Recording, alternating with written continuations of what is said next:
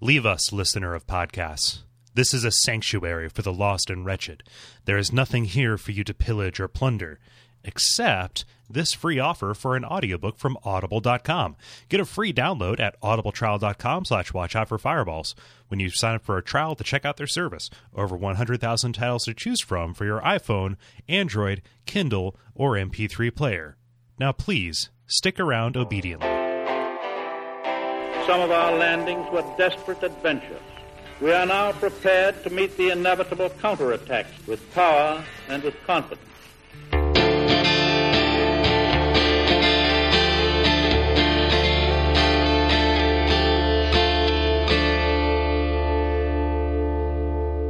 My name is Gary Butterfield, My name is Kole Ross. My name is Vivian. And you're listening to Bonfireside Chat Appendix. It is an undead second favorite. And this week we are reading your responses to uh, 5.2 and 5.3. Thank And, you uh, uh, very much for joining us again, Vivian. Yes, thanks for sticking around. This has been a uh, spectacularly long uh, recording session. Yeah, as I was mentioning, I uh, thought about going to see The Hobbit at midnight. Thought better of it. So here I am. Examine your life choices. yeah. This is this is long for a Bonfireside Chat. For a Watch Out for Fireballs, we'd be just getting started Oh, yeah, we're just getting warmed up. because that that show is too long. um, the uh, yeah, so we're reading your responses, which means that we're spending with the initial episodes and then uh, response episodes. We're spending a grand total of four weeks just like mired in shit. like it is, it is a whole. It's like filth month. It's like you know feces Filth, month filth month. here at uh, Bonfireside Chat.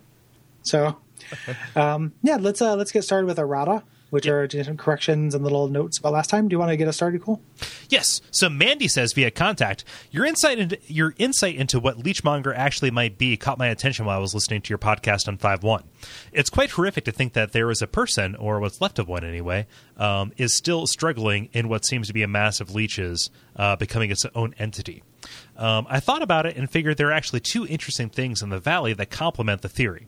If I recall correctly, there is a submerged corpse from which you can pick up a hero's soul, forgot which one, washed down the stream of filth from the boss room uh, just as you enter 5 2. Uh, this could be the guy who was the host of the Leechmonger, if not some randomly uh, placed soul item. Uh, and then finally, this next one, which I have trouble understanding, you guys might be able to help me with this. Vito, the Moonlight Bro, um, seemed to suffer a similar fate um, as we find out his sword was at the center of a large mass of bog slugs, or whatever you call those things. He's probably been dead longer, uh, though there's uh, uh, though since what's left of him is only a sword. Uh, assuming Leechmonger also had someone in it, uh, there seems to be a recurring theme in that the, the deaths occurred in the valley. Oh, I thought that he, I thought that Mandy was trying to say Nito. No, no, he's actually he's actually trying to say Beto. Beto. Okay, Yeah, cool. Beto is the name of the, the knight that had the moonlight sword. So it's neither There go. Beto nor Nito. It's Beto. oh, Is that so in it's the Spanish. description of the sword? Yeah, yeah, it was owned by Beto. Okay, Oh, cool. I was totally when you said Vito the Moonlight Bro. I was like, what is what are you talking Yeah, about? I, I, was- I was on board regardless. I was I was perplexed. Yeah, yeah, yeah, yeah. I I don't read these in advance, the responses, so I wasn't uh, copying your your insight on the the fact that this you know this those slugs might have eaten somebody Yeah. who had the sword. Um, yeah, yeah. That that is. I think that is what happened to Beto. I was copying your insight by referencing it uh, in the actual episode itself, but uh, but yeah, it it, uh, it holds thematically. Yeah, Yeah, yeah. Beto. I'm glad it's not a veto because it just again like that like sounds Don just like Vito from Bam. or well no just the like it sounds like um Vince and uh, Vince and Neil or whatever. Boosh! Yeah, Nico. Yeah, Vince and Nico. Hey, it's a Vito. Um, it just it, it sounds a little too mobster for me Yeah, for Dark Souls. Um, I will read uh, Take here via contact. Uh, Take says, "I can't take credit for the significance of the laughs in Dark Souls, since I think I first heard about it that from your podcast. I also don't think I ever realized how convenient the filthy lady's position is in terms of the plague below, uh, rat plague below, plague rats below. Speaking of which." I couldn't find the Japanese text for the Virgin, Bar- Virgin Mary dialogue, but I did find something else interesting. Apparently, it's not in the American version, and there's a, a link. I can conf- uh, I can confirm this since I checked with my own game. I also didn't see any babies while I was there, although I do often hear from people that the corpse of her son is in that area. Maybe people are mistaking the duffel bag on the floor for a child. Uh, DCFS is going to call you there. Like, the, uh, um, Also, I love using Wrath of God on the plague rats in the area, and that does hit the filthy woman above. The first time it happened, it really freaked me out because she walks in in this really creepy way. Plus, it was totally unexpected in a "Whoa, what are you doing here?" moment. Plus, if you're not tr- if you're trying not to kill her, it's difficult since she can follow you into the next area with the first giant and a group of defiled ones. So yeah, hmm. a lot to unpack. I think that first bit, I think that we gave him credit for me- referencing the laughs thing. Yeah. Um, we might have mistakenly credited him for that. It was definitely a fan that wrote in, and I think maybe thought it was Take, but it wasn't. Yeah. Well, I mean, you have a really good track record for this kind of stuff, so I just Yeah. kind of like assumed it was safe to attribute it to you. Whoever Which- it actually is, we we apologize. Yes. for not getting Yeah. proper credit. Yeah. Um, I, I kind of have to. uh, So, okay, so I take initial issue with saying it's not in the American version because I remember hearing it and going to the going to the wiki to make sure that I wasn't just like losing my mind as I usually am. Um, and I, so, so so that that's the way that I remember it. Whether or not that's some kind of Oprah memory that was awakened by reading on the wiki as opposed to the other way around, I'm not sure. But Yeah, uh, I- but yeah, If you go to the wiki, there is like a whole section on different versions, Hmm. and there there are multiple versions of it released in in multiple countries. yeah. Um, so I mean, I guess it's possible that it would change from version. I remember it too. Mm-hmm. Um, I don't, uh, you know, I don't have a concrete memory though. Yeah. So- I just I, I like believing it's there because it does like do some weird Dark Tower shit with like making this part of a world. But I, w- I would love to believe it's not there. I actually I hate that line. Like I wish. I- oh yeah, yeah. No, it's it, it's loathsome and it like implies it implies more more more than it has any ability to, li- to you know to deliver on. But uh, yeah, yeah. yeah. Like I, I, I love metafiction, Mm-hmm. but the uh, yeah, I I wish that it was gone. Um, so maybe it is, and maybe I just I opened it, which would be good. Um, it's the only time I want Oprah to memory jack me. so, um, Viv, do you want to read this third one? Yeah, um, this is Mike via the contact form uh, with the header "Just Funnin."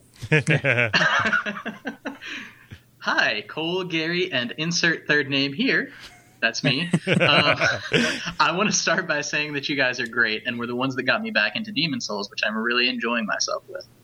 That said, with the one and a half worlds until the end of the game left, I was wondering if you could export Demon Souls into a different form of media, like a TV series, film series, or anime, what would you pick and how would you go about doing it?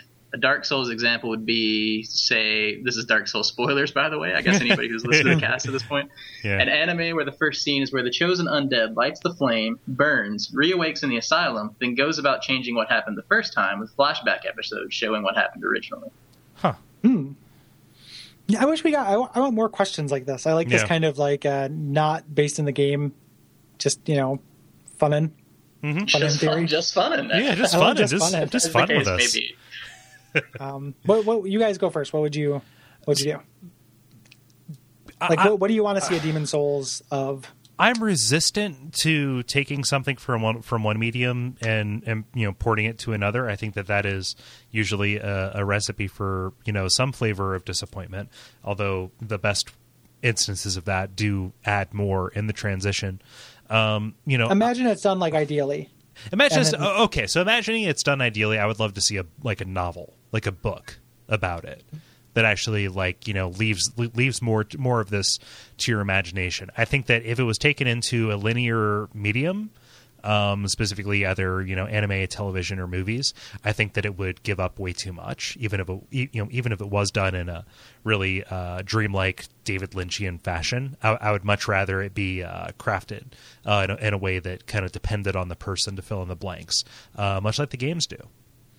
I I think I, I would I think I would go for so the I thought book at least initially when I read it, but I think about the way that novels are paced, and the I can't imagine it not being just glacial. Um, like when you don't have you know any kind of you know so little dialogue to break things up. Um, and there's very little dialogue in these games. Like the the pace, you know, it'd be very slow paced in a in a game that like that. You know, there are moments that are about quiet reflection, but there are also a lot of it that isn't. You know about Yeah. that? Like there is there is stuff that you do. So if like if I had to imagine an idealized version, it would be like a like a prestige, you know, style like HBO show, hmm. like not a movie, but like a you know ten episodes of some you know done well. So, so, so when I say novel, I'm thinking specifically of The Road, which is long periods of reflection punctuated by very violent um, you know, very violent bits. But So- the road, so- so like there's two characters in the road, Yeah. so like you can have you can do exposition less clumsily. You can do Mm-hmm. like having an extra character there like makes a huge difference in as far as conveying information. Whereas like you, you can't have like a, a fun little demon companion, you know, in, in Demon Souls. Like you would just be one character alone with his thoughts for that long, and I could see that being you know too much and Mm-hmm. the pacing suffering because of it. Yeah. Well, I you know, and, and again, like I like I sometimes tend to do defer back to the Dark Tower, where you know, like a lot of it is like an ensemble kind of thing, but there are these quiet, reflective moments where it's just Roland, right? You know, encountering these things. So, so, so, yeah. Like, you know, it, it, would- it would have to be again. We're, we're we're idealizing it, right? I'm just I'm just imagining it. You know, giving you the ability to fill this stuff in on your own. You know, and I Yeah. don't I don't so much care if it's glacially paced. That can be played to its advantage um, in certain, you know, if we're talking ideal, right? I just, I, I would just hate to see it taken like it's already visual, and like to see it visual and then also take away the interactivity would just remove so much of it for me. Yeah. Yeah. And so, and, and so to, to like to, to, to give you that ability to reassert your will over it would be uh, would be would be huge. Um, you know, if you, if you took it back, I think that it's perfect for games, but that that would be a lazy answer. Yeah, that's. Yeah. I mean, like if you if you're forced to answer, Yeah, yeah, I was going to say I'm going to start with the cop out of saying that I wouldn't do it, Yeah. especially not to Dark Souls, which I hold kind of to a higher level than Demon Souls in terms of thinking it, of it as a successful like artistic product Mhm. A through line, you know, themes that you can actually meaningfully discuss and suss out in the game. Um, I think if I had to do it, it would probably actually be a graphic novel because I kind of disagree about the visual format. I think textualizing the thing Mhm. takes away part of what makes the Souls game special, which is that lack of dialogue and forcing you to find environmental clues and kind of put stuff together and make inferences yourself rather than this constant stream of text that you get in most role playing games where it's just everything is exhaustive conversations of people repeating the same same basic ideas over and over and over again Yeah. and yeah, that's a good. I mean, graphic novel is a good idea. Yeah. that's a good uh, good answer. I wouldn't turn it into a into a manga. I wouldn't turn it into an anime. Yeah. Maybe I, I discounted graphic media because I, I guess it says anime, not a not a manga. Yeah. But I was thinking, you know, something kind of beautifully illustrated, great colors. Yeah, yeah. Yeah, I, would- I would get pretty. I'd be into yeah. that too. Like, like, like turning it into sequential art like that would be would be pretty neat. Yeah, Yeah. that's a good. And I, I'm not saying I would necessarily do it either. Like just for the record, I'm the only person who didn't express reluctance, but it's not because I would. You know, I want to see it. Like shit, give it to you know, give it to anybody. Like I want to see the Michael Bay Demon Souls. Like I don't really want it to be adapted. However, if it was, you know, hmm. Cool. So yeah, uh, let's move on to the actual response itself. Sorry, I thought we were pausing to reflect. Uh, this is this is Dan via the contact uh, form, which is duckfeed.tv slash contact. I played through Demon Souls 1.99 times. The Maiden Astraea fight is one of the most memorable events I'd ever experienced in a game. When I first encountered them, I was like, totally, oh shit! I have to fight two bosses at the same time. After defeating Garl Vinland, uh, which wasn't that tough of a fight, I was totally expecting the maiden to resurrect him as I approached her. That makes two of you at least. Um, uh, what's about to happen uh, will next leave my conscious mind. I should have added that. I'm sorry. Um, uh, she said to me, It's really important. Sorry, is it really important? Take it. Take your precious demon's soul, as she killed herself in front of me. Um, and as I just stood there in silence, pondering about my life. Uh, it was years later until my second playthrough. I came here last after defeating the False King. I entered 5 3, and they kindly asked me to leave, and I left and never returned it was not until a, fil- a few more years later uh, where I came across you guys and some of Ian B's playthrough, Epic Name Bro. Um, I decided to dust off my PS3 and try out the game again. My PS3 died after playing for an hour. It was a sign that I uh, should never ever return. yeah, yeah, The- the response is really kind of hilariously structured. Like Yeah. the, the the end of that first paragraph having that like kind of weight to it, Uh-huh. and then just coming back and his PS3 breaking, and then having the same weight. Like it might have just been high in the reading, but that's really funny to me. That is crazy, though. I always love to imagine that there are people out there that, that do something like that, like get to that point and just stop, or get to that uh, obviously danger zone for spoilers for an unrelated game here, but there's a moment in Spec Ops that kind of Mhm. forces you to do Yeah. something terrible. Yeah. And having a similar, like, I would love to imagine there are people out there whose reaction to that was to turn the game off and never play it Yeah. again. yeah. Well, I mean, like that, that that's especially the case for like ongoing games. That's uh, you know, one of my God, I, I love video games hot dogs so much, but they had this pretty long discussion about how Skyrim doesn't end. You just decide to stop, and wherever you stop, that was the end of that story, right? So mm-hmm. you know, like any open-ended game, like my World of Warcraft story ended just like because I went to a village and logged off and never played again, right?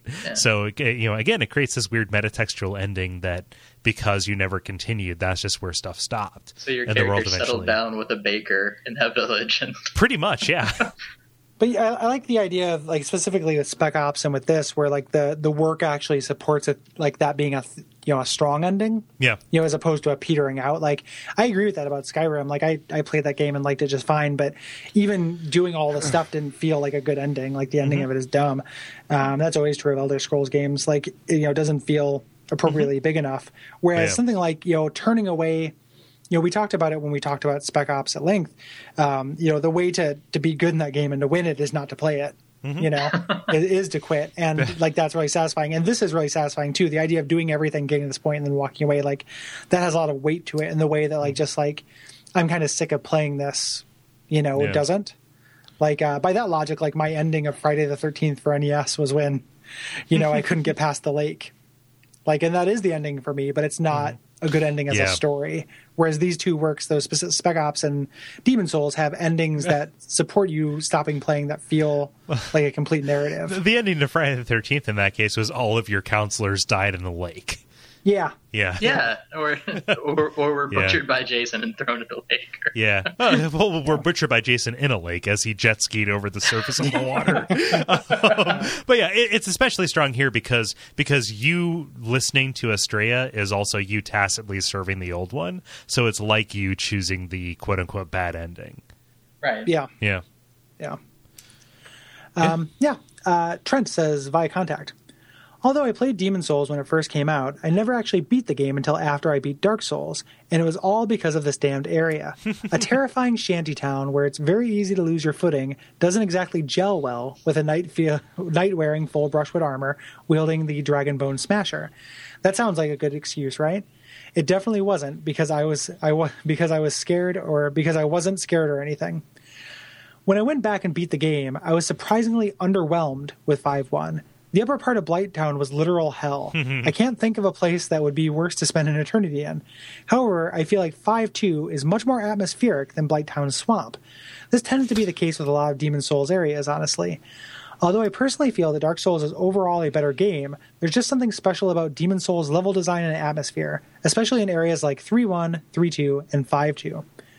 Do you guys feel that Demon Souls genuinely has a better level design, or could I possibly be a little jaded by the fact that Dark Souls reuses a lot of ideas in terms of level design tropes? I think it may be a little bit of both, but in any case, I certainly hope that Dark Souls 2 doesn't have another Valley of Defilement slash Blighttown clone. The two areas are great, but I'd definitely rather have a new experience altogether than a second rehash of a Demon Souls area. Also, what types of areas do you guys want to see in Dark Souls 2? I'd love to see a Call of Cthulhu esque non Euclidean area that plays tricks on people, or just more Lovecraftian inspiration in general, like in Demon Souls.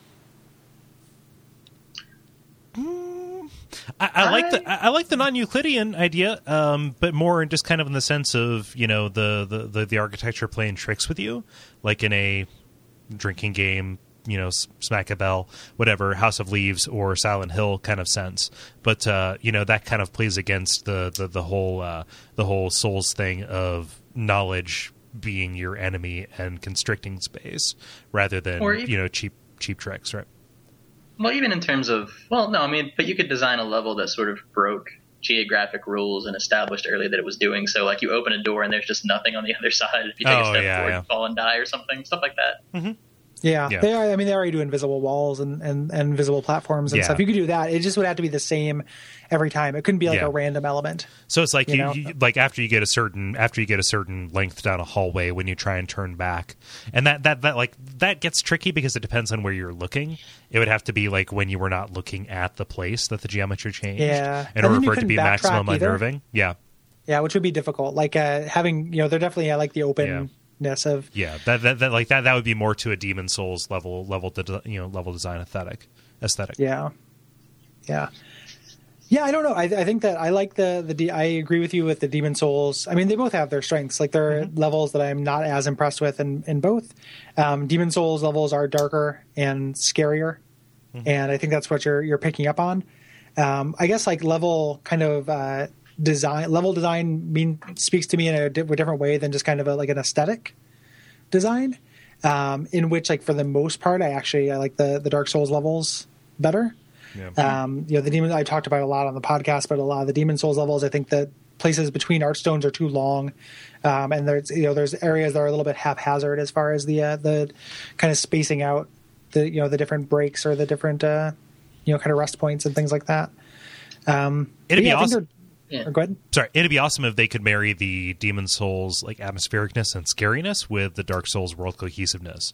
I yeah, I think was that gonna that is say. Yeah, I, I feel like an unfair advantage that Demon Souls has in this regard that might lead to, to any positive things that you see about its level design come from the fact that it doesn't have to be cohesive. Dark Souls, like all the levels fit together into one giant map, and Mhm. Demon Souls doesn't have that problem, and yeah. that kind of frees you up as a level designer, I think, to you can sort of stick stuff anywhere, essentially. Yeah, Yeah, and you can have wildly different kind of palettes and not have them. But I mean, you have that in Dark Souls too.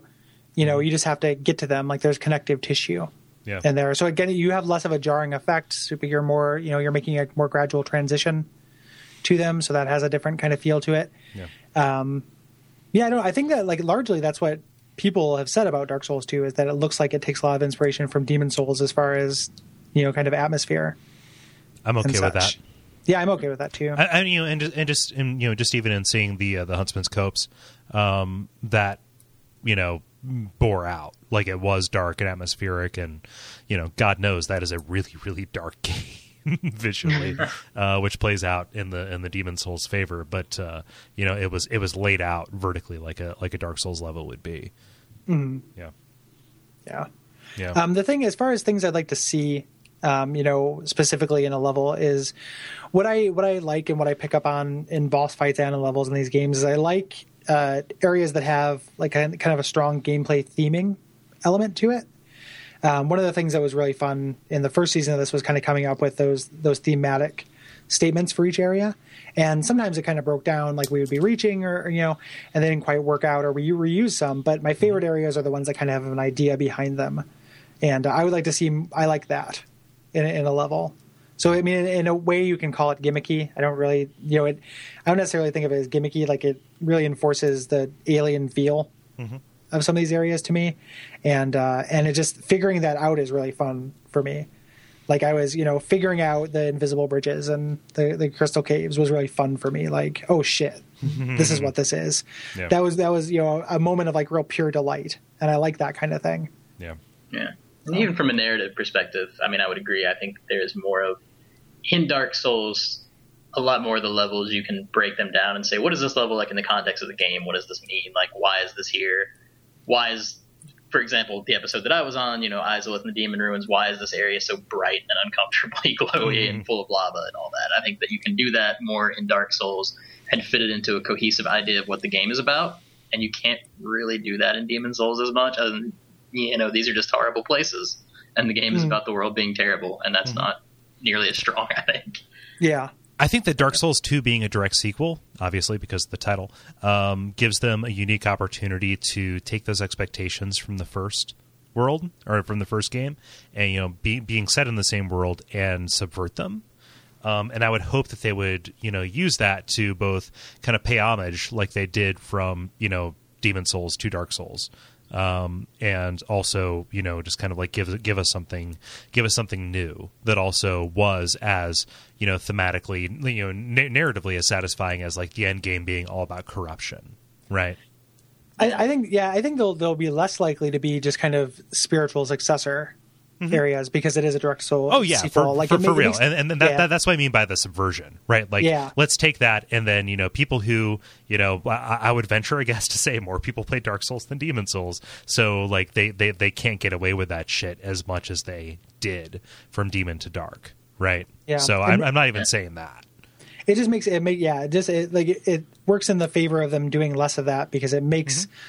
You know, more sense. Well- for there to be the Valley of Defilement and Blighttown, and less sense for there to be two Blighttowns in the same Mm-hmm. world. Yeah, yeah. Well, well, well, well Yeah, they'll, right. they'll do they'll do less of it, but they might fake towards one to make you think, oh, this is Linux. I know this, and then not. Yeah. which I They th- some which which I think will be immensely satisfying, especially because this is you know this is so far flung into the future, and even in the beta there were so many oblique references to the history in the world, right? And this pantheon, right? Like I want them I want them to leverage that knowledge that people have going into this, and Oh, yeah. uh, and uh, and and use that to make whatever they do different, which hopefully is a lot of things more powerful. I've been trying to media blackout on Dark Souls 2 a little bit, so I haven't participated in the beta or anything. But watching those initial trailers, one thing that stuck out to me that I saw people commenting on a lot was it looks like you actually go to the place where the painted world, like what the painted world is a painting of, Mhm. like crossing that bridge into a fort. And that's the kind of thing, like, you're absolutely right. They could subvert your expectation there in a lot of ways and do Yeah. interesting things with Yeah. that. Yeah. Yep, Ju- yep. ju- just like they're willing to play tricks and lay traps on you, I want them to do that, except across multiple games. yeah, yeah. Yeah. I mean, that's it's, it couldn't be like it's it's real different, but that's one of the best things about um, and we talk about a lot. Like the best thing about the remake, Mm-hmm. like the Resident Evil remake, is that it plays on your, the knowledge you have and your expectations to fuck with you, yeah. Yeah. which you know we all appreciate. There's a, I can't remember which uh, YouTuber it said, but who, who said it, but I, I mentioned it before on the show. But it would be a pro move on on From's behalf if they dressed up somebody like uh, Lautrec and uh, you know just had Solaire, you know, in a Solaire equivalent in Lautrec's armor, standing by the edge of a cliff. and then you know you, you play Praising the game. sun. Yep, and you're going to kick him off because you want his ring of, you know, whatever. His And then, fap, uh, yeah. Yeah, and it, it turns out he's the best, you know, the most helpful NPC in the game. So yeah. Yeah. Just be just just because they can count on more people having played it, I, I just I, I would love to see them uh, take it in that in that weird direction. But yeah. Yeah. Do you want to close us out, Viv? Uh, yeah, sure. This is Josh via Facebook. Does anyone actually like 5.2? Answer, no. Screw this place. Coming into Demon Souls from Dark Souls, my first thought was that there was an equivalent ring to the Rusted Iron ring that I needed to find before I could beat the area.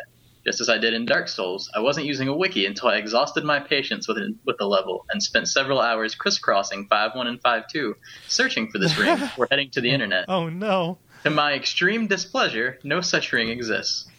The giant depraved ones are enough of a hassle on solid footing, but as a light character who depends primarily on rolling to escape enemies, I found myself cursing the valley with every breath. This was what eventually led me to using the Thief's Ring to evade them. Unlike other worlds, there's no sense that anyone ever lived here, and the architecture seems to go hmm. along with it. Everything is made of elevated platforms that seem to indicate that no one wanted to stay in this old and forsaken place. They just wanted to get through it as quickly as possible. 5 2 was the worst of Blighttown and the Tomb of Giants stacked into one massive fuck you to the player. And to top it all off, the Dirty Colossus is one of the easiest bosses in the game, which I should be grateful for, but instead it just makes me even more bitter about the whole affair. Completely unrelated, I have no idea how Maiden Astraea possibly kept her cloak that white walking through this. Sunbro detergent. Yeah. So, De- de- Demon Souls. Ancient Demon Secret. yeah. The idea that popped into my head when I read that was like Garl Vinland carrying her, and then in my head getting this mental image of those things where it's like, oh, well, why are there only one set of footprints there, Jesus? Sorry, Gary. Girl. Yeah. Yeah. I also ah! like the idea of Garl Vinland doing her laundry, like just like like in full armor, like with a washboard. Oh, kind of like- these stains. No, his armor is the washboards. These Yeah. stains. These persistent stains. yep. Yeah. Mm. You have to get fetus out of your dress. Yeah. Garl Vinland For detergent. prom. Like, yeah. Yeah. Ugh. Um, then- then- so, so the comment about nobody ever having lived here is actually pretty funny, uh, given given you know What we the- said. What Yeah. we said. you know, In a five, couple five hours one ago. maybe like five one doesn't. I mean, people live there. There are beds and stuff, but it definitely seems like something that's on the way to Yeah. five two. Yeah. Um, Which 'cause you don't could, just you know, build your houses on the walls of a cliff. You know, well, com- I mean, I mean, compared to the com- you know compared to the swamp in uh, Blighttown, uh, where nobody ever lived at all. Like Yeah. it's it's a little bit weirder that people actually did live here. So I could Yeah. see somebody at first glance thinking like, "What the fuck are all these huts doing Un- here?" unless they were attempted abortions, they grew up. I think it's kind of easy. It's kind of easy to forget the back half of five too, because the swamp is so terrible and is the thing that like immediately pops in your head when you think about the level. That like I kind Yeah. of forgot how much there is there, Mm-hmm. like until I was replaying it. Yeah, Yeah, it's kind of Teflon. I mean, like like like I said, it's uh you know they're throwing out chaff for you like spatially. Uh, you're you're you're just kind of looking for bright shinies in order to get past it. But there's uh you spend a lot of time running around in those uh in those bamboo uh raised platforms, right? yeah. Yeah. What what is the purpose of that gigantic wall that bifurcates the the place, other than just like a gameplay wall? I mean, obviously, it's a, it is primarily a gameplay wall. But uh, back in the back in the main episode, when I talked about this swamp just claiming what used to be a civilization down here, or like people trying to build stuff and then it going away, like that just being the being the big wall that they built that happened to survive, that also happened to be inconvenient from a gameplay uh, Yeah. perspective. Because when you're going through five one, you're kind of going through like ramshackle. There's not the same kind of like cubicles and stuff all over the place, but it still feels like it's part of the same community or civilization or something. So it could, yeah, I mean, it could just be ruins of something else. Yeah, I mean, it don't, it don't almost have to be because like no one's on there. There's no structure to it. You know, it's Yeah. not. uh If it's guarding something, then they, you know, there's a big, big dumb hole in your wall. like idiots. Well, and what is it protecting from what? Like they have nothing of value to protect, and As, aside Yeah. from Like, the thing are that they they think keeping is saving their souls or taking them in order to cure Oh. them and keeping them alive. but what are they keeping out that's worse than what's already in there? you know, Well, well, I mean, the, the, the gigantic depraved ones don't attack the miniature depraved ones. I guess that's true. Yeah. little buddies. Aw, Aw, little guy. Little Let's give you give you a noogie. little Yeah. stinkers. yeah. yeah. I, I don't want to. The depraved ones are like one of the only monsters in the Souls games I don't want a little plush of. Uh, yeah. So, yeah. Yeah. But uh, yeah, thanks everybody Yeah, for your responses. There's still plenty of time to get in responses about uh, 1 3 and 1 4. Um, and I'm sure I'm sure you have them. Um, you know about the end boss fight, and then also about one three, which I haven't replayed it yet for the show, but made a huge impression on me the first time I played through it. yeah, So yeah. It, it definitely is uh, a weird return to form. Uh, at least in Yeah. the pacing of the game, it's like you're coming back to a to a long lost homeland. Yep. Yeah, Yeah. Um, yeah. So uh, lay those uh, responses on us. Mm-hmm. Vivian, thank you again for sticking around. yeah, Yep, great to be here. Yeah. Yes. Well appreciated. I, I, I, di- I didn't mean no to. retort to that. I'm sorry. about- yeah, no, I, and, and I didn't mean to laugh dismissively, but it actually is fun having you here. So let's uh, uh, you could go here. You know, there's uh, plenty of stuff on the network. Uh, this is our last uh, bonfire side chat before Christmas. So uh, I've said it on on other shows, and it may sound corny, but I genuinely hope it. Uh, be safe and be happy. Enjoy whatever you can. Yeah. Yeah, absolutely. Happy holidays, everyone. Yeah. Yeah. Happy holidays. Yeah, don't don't trem don't fall into a valley of shit. Yeah. Don't fall into the valley of shit. It turns out that Santa Claus is actually the old one as well. Uh, Yeah. Yeah, man, So- that makes the mall a fucked up place. It does. It does. The, uh, but you know, it's Yeah. not worth saving anyway. So fuck it. Yeah. Um, yeah. Um, so there's the Amazon link. It's uh, duckfeed.tv slash tipjar. Um, also, other shows in the network, such as, uh, you know, check it out, Comrade. Uh, there's, uh, you know, watch out for fireballs, um, The Level, and also uh, Hexcrank. It's all good. Pilot season. Pilot season, yes. Yeah. And if you feel like it, follow me on Twitter. Mhm. Gary Buh. G Yeah. A R Y B U H. Follow me on Twitter, Kole Ross, K O L E R O S S. I know it's spelled weird. don't follow me on Twitter. Don't do it. yeah. You've been warned. Yep. Never do it. Um, yeah. So uh, Yeah. I think that's about it. Yeah, yeah. So um, until next time, uh, just no, be wary of trap ahead. Yeah. So the world might be uh, mended. Poison swamp ahead. Umbasa. Yeah. So yeah, you can use bitcoins at the referral link. So yeah. Jesus. If you're an awful demon piece of if you're an awful piece of shit, you can still give us money. So How, how how bad how bad so I, I got an email from our from our uh the, the the the service that i use for rss provider it's a it's a pay service um you know just because i like paying for things because i know the relationship um and uh they sent me a link saying hey we canceled your paypal subscription to us because hey we're accepting bitcoins now Oh, and also jeez. credit cards. It's like okay, cool. I don't have to go through PayPal, so I don't have to worry about supporting evil, um, and I can just use my credit card. However, they're like Bitcoin's now accepted. Makes me like question the ideology of this company that that I'm using. yeah, yeah. Bitcoins. uh, Bitcoins.text is a pro click Twitter to to follow. Is it? If Oh, you don't great. follow, it, yeah, Bitcoins.text is pretty great. Uh, that's well worth your with your time and attention. So, so, so okay. So here, here, here's something because because we're all something awfulites, and I know that GBS was never a great place to be. GBS 2.1 feelings. I have posted extensively in it. So Yeah? I have. I've, I, I still read it. It's just weird. I, I never, I never, I have very specific haunts on something awful. Yeah, I never yeah. really spent very much time on on GBS, and that hasn't really changed. Mm-hmm. I saw the 2.1 tag and popped in real quick, and I was like, oh, okay, here's this, and then just kind of left. it's it's fiat.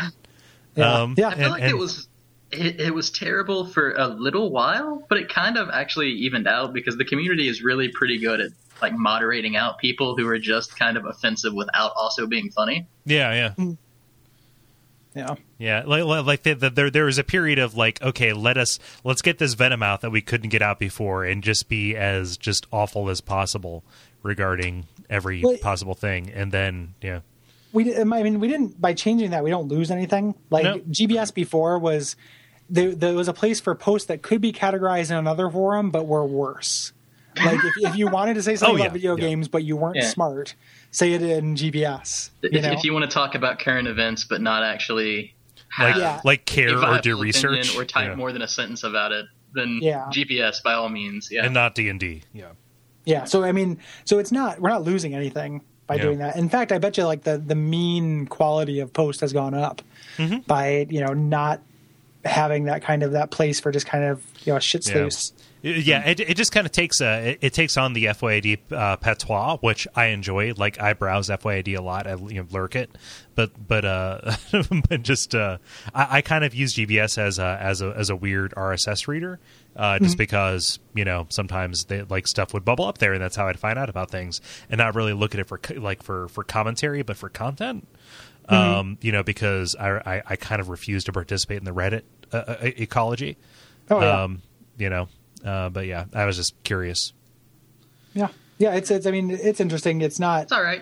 it doesn't affect me too much. It's okay. I wonder if it'll last. Like when you when you fuck around on like SAclopedia, you always see these things like for what you know six months this forum was turned into this Yeah. and only talked about this. Yeah. And you know a lot of that stuff doesn't actually last. So I wonder if it will. Like to be fair, I, I, I used to, I used to, I used to, uh, uh, like Hell Dump was my place that I posted and read. So I, I don't know, Yeah. I don't know where I was this- a I was a big big YCS poster, so Hmm. it's I have a very so so so you're so you're good on the Fiat lights. there's a little bit of me, yeah. There's Yeah. a little Yeah. bit of that in me, and Yeah. yeah. I can deal with it. Yeah, I think I, I end up thinking it's funny. I never participate in that kind of stuff. I really only post in the gaming podcast one. Only Yeah. thing- I just read everything else. Yeah, yeah. I just uh, like if it's not something I favorite, you know. But like, Yeah. Yep. Yep. yeah. God, that that uh the the the the PYF uh, funny comics finding out about Nedroid, the uh, Yeah. the the Beartato and Reginald. Holy fuck, I love those things. Yeah, it's good. Like Yeah. that's, that's a really good webcomic. Yeah, that's and- been real and- consistent there. And I and I shared one of those on my uh, on my Facebook wall, and like people from work came out of, oh man, I fucking love Beartato and and uh, Reginald, like this guy's work, and I found out about this, and I was like, oh, this gives me a way to like bond with people at work. Cool. Yeah. yeah. Let's uh let's do the uh, the the appendix. yeah, I- can I you didn't stick wanna- around, Vivian? Oh yeah, sure. Cool. Yeah, it shouldn't Appreciate be. it. Uh, it, it's a bunch of comments, but this is never that long. Yeah. I thought about going to see The Hobbit at midnight, and then I re- remembered. Remember the first Hobbit? Yeah, Yeah. yeah, the, the trail of breadcrumbs that begins with the Hobbit and ends with the Hobbit. I was like, yeah. Yeah. Like I, I want to see that big dragon, but I was so mad at that first one. Like I'm not mad. Like he's disrespecting the. It was just a bad movie. Like Yeah, I yeah. mad it I was badly through it. constructed. They did a good job with some of the key. You know what I would consider. This is going to be the nerdiest thing that I ever say on here. what I would consider the key scenes of The Hobbit. they Yeah. did pretty well, you know, with Riddles in the Dark and all that stuff. But the The- the- the yeah. overall thing was just padding it out so much so they With- can turn it into a trilogy. with, with shit from the Silmarillion. I mean, come the fuck on. Uh, if you Yeah. want to talk about the most unfilmable piece of garbage, Yeah. We're gonna be watching Legolas fighting people in the next one. It looks like, and it's just yeah. The uh, it's not just the the padded out that bothered me. Like there are things that work fine in the book that don't work well in a movie. Like you you can't like having twelve characters that are elevated the way the dwarves are. right. Like I couldn't tell any of them apart. They all just had like dumb little slapstick things to to keep you know separate them. And then when they tried to express some kind of gravitas, like it was laughable because oh you're the idiot that I saw like you know farting over a bowl of Cheerios like just a Yeah. second ago in like comic relief slapstick thing. but I think that's true in the book too. I think It is true in the book too, but like I'm I'm not a huge Hobbit fan. Like I don't really like those dwarves. But I don't think you can do anything with 13 characters and have it be good, like all together like that. Yeah. Like and have them be good characters. Like but they did something like uh, which I thought was unfathomable, which is they took some of the songs, or at least one of the songs, and made it like fucking badass. Which is that that uh that dwarf dirge that they sang. Like so okay, somebody hasn't seen the animated version with the. Uh, well, yeah, okay. So, so, so there we go. I mean, in awesome. film, in that in film. I, I, I expect, I expect animated films to work in song because I've grown up in the same universe as Disney. However, like in live action, they managed to make that like genuinely affecting. Yeah, Somehow, there's- somewhere, there's a, did there's a smattering of good scenes. The other thing that bothered me though too is that the CG like monster oh yeah, creatures in the earlier Lord of the Rings, they were just you know just boss fights, and it looked fine because they you know were just fighting. In this one though, they have like comic dialogue. Yeah. And their faces have to be expressive, and it makes them look like trash. Uh-huh. Like the Goblin King and the the comedy relief trolls, I just thought looked really bad. Like they look like video game characters. like really, yeah, like they look they stood out way more than when they're just like you know it's fight Yeah. choreography and they're did. The quality did kind of. There was something off with it. I think maybe Yeah. 3D may have had something to do with that too. I don't know. But, I can't say for a fact because I don't know. Yeah, Yeah. If, I'm, if, I I don't know. I think 3D is doing it wrong. yeah. I'm not I'm not I'm not interested in 3D. Um, Yeah. Yeah, I don't. I stopped seeing I ju- movies. I just, in- I just, I just wish that uh, that, that there was a 2D uh, uh, HFR version of it, but there's not. Yeah, that's that does suck. I agree. My name's Scap Squeezins. Ding ding ding ding ding. ding. My name's Skype Squeezins, and I'm here to say I broadcast in an incompetent way. Hey, Scap Squeezins. Where you been? I've been dropping calls. Been dropping this. calls and playing ads. yeah, That's like a Deborah Harry rap. Yeah. Like that's just like non non rhyming, just saying things that. no, no. I think you're, I think you're thinking of Anthony Kiedis. Does, or- I don't know any rapping that. Does Anthony Kiedis do a bunch of rapping? Yeah, like that's like, that's all little- he ever does is like that. yeah, Like, it's scat. y- like, yeah, like funky, funky pseudo scat. yeah. like with with incredibly obvious rhymes talking about fajita pitas or something. okay, we talked about fajita pitas. I would like him if he talked about fajita pitas. I think that I think that's literally uh, uh, I, I think that's literally one of his lines or something. Hmm. Uh, red hot chili peppers. There we go. What do we got? You're gonna get really spicy fajita recipes. I know, right? I guess that get. wasn't. It just uh, it, Yeah. it's it sounded like uh, huh. Oh well. Hmm. I need to Okay, bookmark so- some of these though. Sounds delicious. Is the echo in is gone now? Or yes, it's it, yeah, it's, much better. Yeah, Yeah. Okay. Yeah. Yeah. You're just gonna bookmark those Red Hot Chili Peppers lyrics Yeah, yeah. for later reading. you know. These are the show notes. You just send me the entire lyrics to Californication. Like, what is yeah, this? yeah. We we tricked you onto our Red, we're, we're Peppermen, and this is our Red Hot Chili Peppers podcast. Um, God, do I fucking hate that band? There, there's like there are very few bands I hate more than the Red Hot Chili Peppers. I hate those assholes. Give it if I ever do that hate song thing, give it away is the song Yeah. I want to do for it because I fucking I hate that song so much. Mm-hmm. Uh, like it just. ugh. Yeah. I think I'm gonna put it in you. Stop, continue. So so I know. I, yeah. so so the for the first album I bought with my own money was uh was Fastball's All the Pain Money Can Buy. But Mm-hmm. I sent somebody out to get that. The first album that actually had like somebody pick up like to like take me to Circuit City specifically with the intent to buy was Red Hot Chili Peppers Californication. Yeah. Oh, yeah. wow. I was I was I was also 13. Or Yeah. no, no, actually 12. I was actually 12. So That makes makes you know, sense. Yeah. There's a time and a place. Time and a place. Yep. Was no doubt Tragic Kingdom for me. yeah, first thing I bought myself. I think I mean I'm not saying this to brag, but it might be uh, Automatic for the People, which is pretty good. I, I stand by Hmm. That album. Yeah, I was uh, I was an REM fan, fan from a, like a remarkably young age. Too, yeah, So me too. Yeah, yeah, like eighth grade, listening to you know. I I think in that same trip I also bought Ten Thousand Maniacs Unplugged and the Toad the Wet Sprocket album as well. So like you know to anti brag, like I just like this, three things I like. And just like uh, 1991 prestige college rock. like You are an interesting kid. yeah, yeah, yeah. Yes, indeed. Hmm. was the uh, yeah. I yeah. I don't know. I don't know what that was. And then I got into Nirvana and stuff, and then it, it made slightly more sense. REM Mainstreamed Nirvana you makes more out. sense. Yeah. Yeah. yeah, Even though like with the, that, I think I recognized even at that age that like Nirvana was just a pop band because every other grunge band I rejected pretty pretty soundly. Like I was into Nirvana, and then my friends would be like, "Oh, if you love Nirvana, you gotta hear Alice in Chains." And then like they'd play Alice in Chains. I was like, "This is stupid and angry. Like I hate this. These lyrics are about how angry he is. That's dumb. Don't do that." Like, um, yeah, Oh man, That's a judgment that stands up for me at like 28, so yeah, I'm right on board with you there.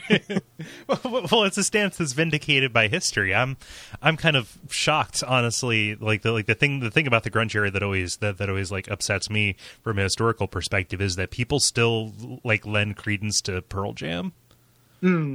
They- which well, is that- which is bizarre to me a little bit. to be fair, like Pearl Jam has changed a lot. Like they I think they're closer to like a like more and more in their kind of I guess following and marketing have become something closer to like a Phish or a Dave Matthews band, where like they're just devotees Okay, of Pearl Jam. Like they've they sound you know they sound just kind of like a rock band. They stop. They are not trying to be commercial in any way. So I, I mean I'm not saying that's necessarily a feather in their cap, but they're not mm-hmm. attempting to to get radio play, and they're not getting it. You know they. They do, they do weird shit like they go on tour and then release every show from the tour as like Yeah. special records and people buy them like they have just become this weird cottage industry yeah, I think that's your luxury. Once you're that famous, then it's like you can become unfamous and still have a house. And but like, but, Yeah. but but like they like they still show up on like late night television, like doing you know like Jimmy Kimmel, which yeah is weird. I, wonder about that but they haven't had like a hit yeah, I since suppose. uh, like that where oh where is my memory like, it's like oh. I'm ready. oh like, man, they- like the last kiss. yeah, They, they haven't had a hit since that that song that cover. yeah yep that was their last Which last and like- biggest hit like the like the original version of that is actually like a pretty it's a pretty good song, but then they Pearl Jamified it. Yeah. Yeah. Like- Mostly just by singing it. Like he just Pearl Jamifies anything he says. Yeah, he there's too much confidence in how he sings that song. yeah, I want to make fun of him or like you know like remind him that his parents will die or something and get him to calm the fuck down, chill out a little bit. Not as much. Hmm. Eddie. Yeah. Oh well. Mm-hmm. Hmm. It's a weird time too. There was like the um, in the mid '90s too. That was the period in which grunge was this weird cultural punchline. Mm-hmm. You know, like you had things like Adam Sandler on Saturday Night Live doing Eddie Vedder mm-hmm. and things like that, Eddie Vedder, Vedder characters and things, and that's just preposterous now. Yeah. Like thinking about someone going on Saturday Night Live and making fun of Eddie Vedder to be, you know, to hit that zeitgeist is just crazy to me. Yeah. Mm-hmm. I I don't I don't know, which just I, I kind of I've kind of I kind of spent my like formative music years like you know f- like between 15 and 25 not not formative but like you know if you're going to be like into into bands wondering like what the music of the 2000s was going to be and like nothing came of it.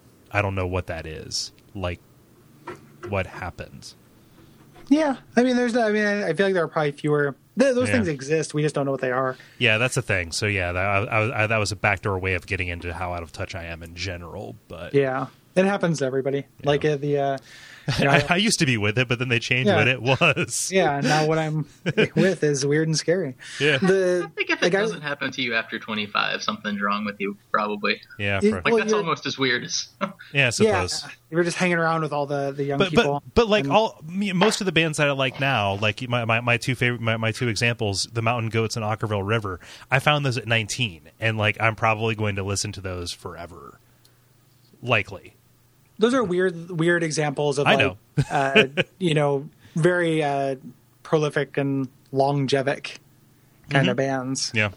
The um, but I don't I don't know I don't know I guess, I guess it's probably I think most people who are into music will eventually or do end up getting into things that have staying power. Mm-hmm. Like all these people who are like just flipping their shit over. I, I mean, I don't even know enough about it to have examples. Like flipping their shit over, like all their vampire weekends and their All I can think of is their Gangnam boss gags Style. and shit. why, why, why is everybody who's flipping their shit over Gangnam Style? like if someone's flipping their shit over Gangnam Style, they probably also like something that's Yeah, you know, a little bit more uh, rooted. They just also keep like they keep one part of their brain on the tre- you know what's trending, Yeah, and the the other stuff. gimmick? Stand boys. So yeah. Uh, uh, like Katy Perry, that's somebody like that people Yeah. listen to now. she's a pop lady, Yeah, she's a she's a she's a popstress. Lady Um, Jaja. Lady Lady Gaga. yeah, you, you got Lady Gaga out Yeah, there Lady- with her with, Lady with, Gaga. Yeah. Gaga. with, with, with, her, with, with her Pokemon faces. Yeah. Which I'm sure. Oh, oh! I thought up a. It's it's not terrible enough to be a terrible T-shirt idea, Gary. But I want to throw it out there. Jose Corvo. Oh. yeah, it's, it's pretty, pretty dorky. I, I, it's, it's actually it probably is terrible enough. Like I imagine that's I could see it. Like just the mask next to a bottle and then somebody Yeah, puts yeah. it down. Yeah. the um yeah i don't know i think that one of the things that's happened uh to make music n- not feel the same way and again probably everyone says this when they get to a certain age is uh i feel like some of the the lines have blurred a little bit not specifically robin thicke's hit summer jam about but date rape. about yeah the date his date rape anthem the the date It's rape yeah, even, song sense like- sex type thing Yes. Like, like, like, it's not even the theme and the overtone of that song that angers me as much as the lyrics. Also, like, Mhm. it's the most amateurist, like rhyming and thing going on that I can't, I can't stand it. It's terrible. yeah it's a it's a real bad it's a really song. amazingly bad song.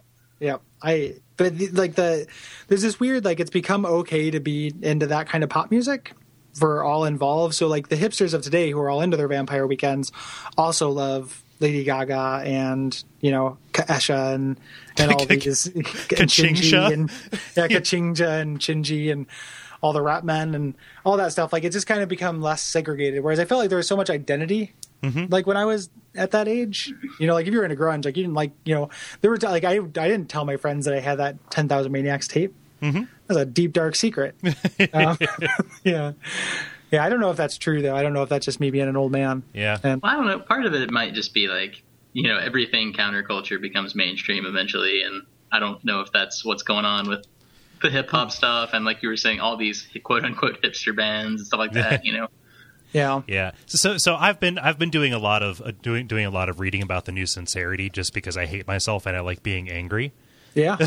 yeah, So, sure. yeah, but but, uh, but no, just like you, just the idea that you know there there there used to be there used to be authority, and then irony undermined it, and now everybody's trying to seek a way to you know to replace that with something that is sanctimonious and quote unquote genuine, right? And Yeah. so there used to be authority in music, which was you had top top forty radio, you know, Dick Clark's American Bandstand or whatever, um, and uh, MTV. That's not that's not here anymore. So like there's this fragmented everything. Like like where like where is that determined? Like I. Again, being out of touch, I heard uh, that fun song at a, at a at a taco restaurant, and I was like, "Huh, that sounds pretty neat." And I checked out the video, and like I saw nine million views. Same thing with uh, that one Mumford and Sons song. I was like, huh, that sounds interesting. Boom, 12 million views. What? Where is this Yeah. happening? Where are people discovering this? Because whenever I try and discover music or look out, all that I find is just par- paralysis of options. Yeah, yeah. It's all. I mean, it also has to do like it's it's you're not wrong about it having this kind of authority, but it's also uh, the authority is now kind of just moved. So it comes through. It's just like internet shares and you know, uh, YouTube. YouTube popularity has become just top forty charts. Like it's just gone hand in hand with the, uh, you know, the, the the different ways we listen to music, like the death of the album and stuff. Yeah. Like it's become the same thing as when we had top forty. Like essentially they're singles now, in the in the same way there used to be. So in a weird way, it's kind of come full circle to that. You're just outside of the circle now. Yeah, yeah. You know. Hmm. The uh, yeah, and there and there are like I've seen I never go to them, but there are like Facebook groups and stuff that like you can subscribe to that are just like you know hot hits and like the next viral viral music things. Like it's just my mom like does, and then like so they'll play songs like that like slightly before they become popular Yeah, yeah. you know like not not when there are like two hits but when they're like a million hits and then eventually they become nine million hits because my mom is sharing it with all my aunts yeah and then you see it. yeah So there is a question. Maybe one of you guys can answer this. Do, do you think that all of this internet stuff and this internet culture has made the gimmick song into a top 40 thing? Like, or was the gimmick song always there and I'm just searching for examples from my childhood that I don't remember? Like, like, you mean like the- dr demento right Like, no.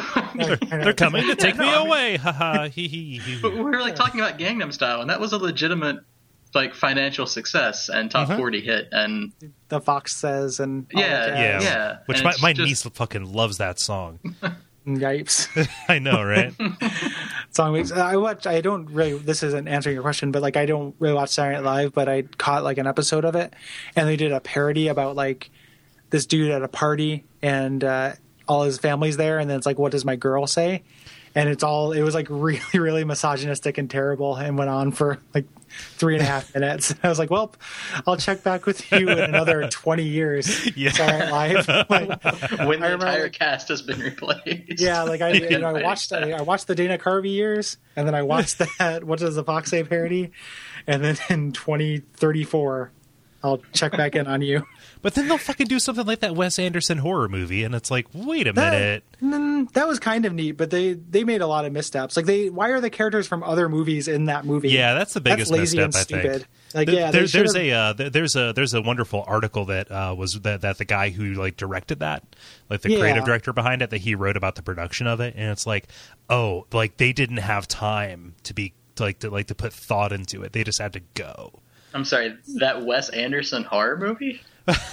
Did I miss something awesome? it was it was an SNL parody. Uh, it was uh, like uh, uh, Edward Norton. He he guest starred here uh, recently, and so they did a they did a uh, a, a spoof of Wes Anderson uh, called like the the Midnight Society or the Midnight Coterie of Sinister Intruders or something like that. and, and it was and it was as though Wes Anderson had directed a had directed a, a, a horror movie. And like yeah, they, I was they- looking like, for that in my head, and all I could find was the Fantastic Mr. Fox. yeah, yeah, which is which is a creepy movie, but like they nailed the look and feel entirely, and you know. But it's like just holy shit when you read about it. But but they but they do something like that that shows like just like like a little bit of like attention to craft. And it's like wait it's a, a, minute. it's a weird like it's weird though like i i can somewhat appreciate that kind of attention to craft but i'm also like you know the fa- all the ways it just kind of is copying the thing rather than like it's it's just i mean kind of underdone like it, i thought it was funny mostly because of the um that owen wilson impersonation is Yeah. pretty miraculous um and like the idea is funny but the actual watching it, it's like this is very impressive the way that you can directly just kind of ape this stuff. Like that's you know I, there's skill involved in that, but there's not like inspiration involved in it. yeah. You know, so it was like kind of like disappointing to me. Like it'd been, and partly because of buzz culture stuff, it had been hyped up to me. Like Oh yeah, you know, yeah. it was all- it was all over all of my Facebook, and then like I finally sat down to watch it, and I was kind of disappointed. Like, yep, that's a very good imitation of Wes Anderson, mm-hmm. you know, but it's not a joke about Wes Anderson, and it's not like a, uh, you know, a loving like this is the kind of thing he would do, you know. And there's just like a lot of shortcuts that they did that that kind of made it that way. And like I read the same thing you're talking about, and when he talks about you know not like it being so hurry up and go, like I get that, like that's something that I can I can kind of respect the craft in it. I also kind of disrespect the editorial voice behind it, you know. Like it's impre- it's mildly impressive, but it's not very like artistically successful, you know. Yeah, I forget where we even came from to get there. But, Yeah, uh, yeah. I'm sorry It's I worth- brought it up. it's worth watching. But like you should, it's it's pretty, it's neat. Like it's neat to watch, and it is it is funny. So Okay. Okay. Oh man, that. Oh, and the swamp is poison. One of the like, I kind of made a text file. I was messing around in the level about 30 minutes ago, and uh, there's a a note on the ground in the hallway on your way into the actual level proper, like between the archstone and the level of five two. That just says "Beware of poison swamp ahead." It has 363 of those. the uh, when the last time I was playing, someone did that, but it was in the middle of the. I was going after the Black Phantom, and someone put it in the middle of the swamp, and just said "Beware of poison." And like I love that. By the time you get that far out into it, it's like, oh yeah, poison. That's been going on for yeah. the last several hours. hmm It's so good. Yeah, but hey, at least at least it's accurate. It is accurate. It's a, well, they, I love the one. There's Dark Souls ones too, where like I, in front of um in the parish, you like in front of the statues, you just put like statue ahead, like just right in front of each statue. Yeah. Like uh, that's there. Those are funny to me. Oh, statue ahead. Thanks, thanks, strangers. Why not? Uh, before we before we go, can I go use the restroom real quick? Yup, Cool. indeed. No. Damn Yeah. it!